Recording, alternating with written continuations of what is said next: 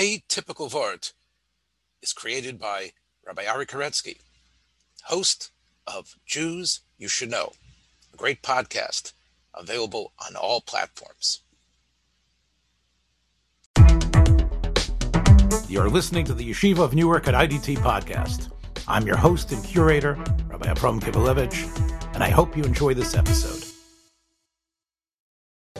Recently, I've been teaching my 16 year old daughter to drive. Like for any parent who has enjoyed this unique pleasure, sarcasm intended, it can be harrowing and forces me to summon the deepest reservoirs of trust and patience.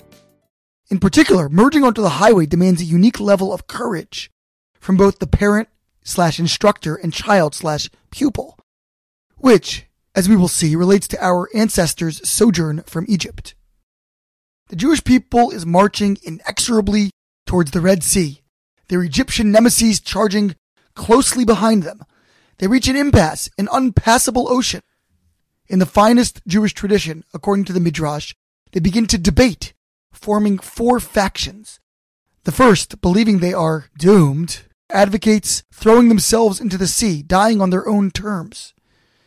Another promotes the opposite, a return to Egypt, back into the arms of their erstwhile oppressors. The third group, perhaps emboldened by the punishing plagues that they have so recently witnessed, is ready to fight. And the final group believes that prayer holds the key to their salvation.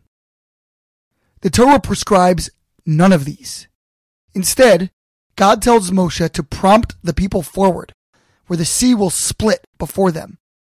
They are not to despair, retreat, battle, or plead, but rather to march forward with confidence into a literal sea of uncertainty. This simple lesson of the Midrash is profound. To be sure, there must be times that each of the four suggested alternative responses is warranted, but at key moments, when hope seems lost, forward action is our most faithful recourse. As a new driver, the process of merging onto a highway can seem counterintuitive. One might imagine that it is preferable to slow down, waiting for a broad opening before entering the hurtling traffic. Yet, as any driver understands, the true way to merge is to speed up to highway speed and enter with confidence.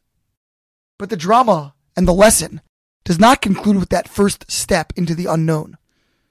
We can imagine the Jews marching through the waters, solid walls on each side, suspended in a gravity defying position.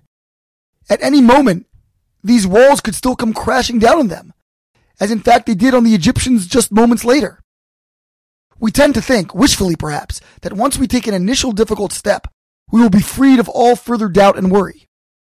In reality, while faith induced decisions can reveal dry ground, confusion and risk might persist. We must maintain our trust throughout the process until we are finally across to the other side of our trial.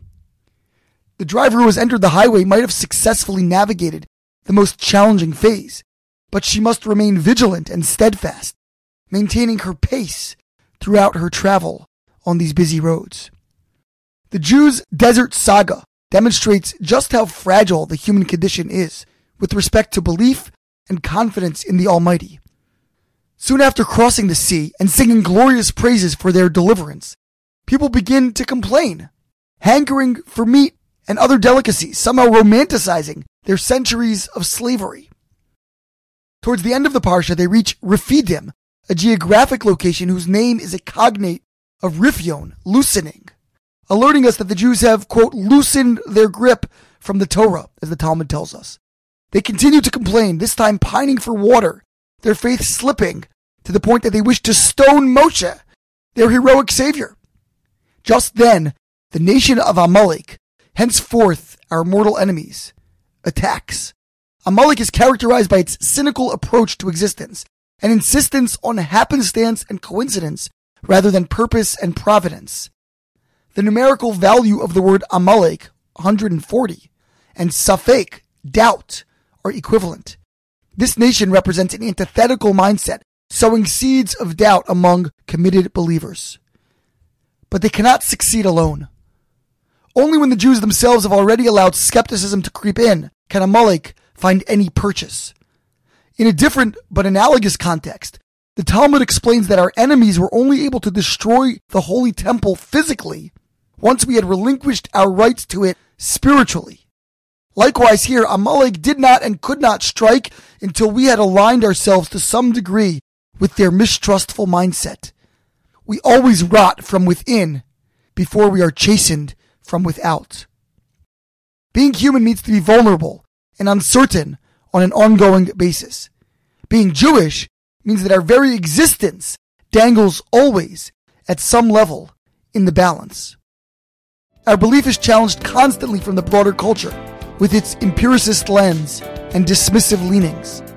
But if we have fortified our own faith through our great texts, through our life experiences, and through our unimpeachable tradition, we can remain sturdy and courageous as we split the seas and cross the deserts of our own lives. Shabbat Shalom. Thanks for joining us for another episode from the Yeshiva of Newark at IDT Podcast. Be sure to subscribe on your favorite podcast app so you don't miss a single episode.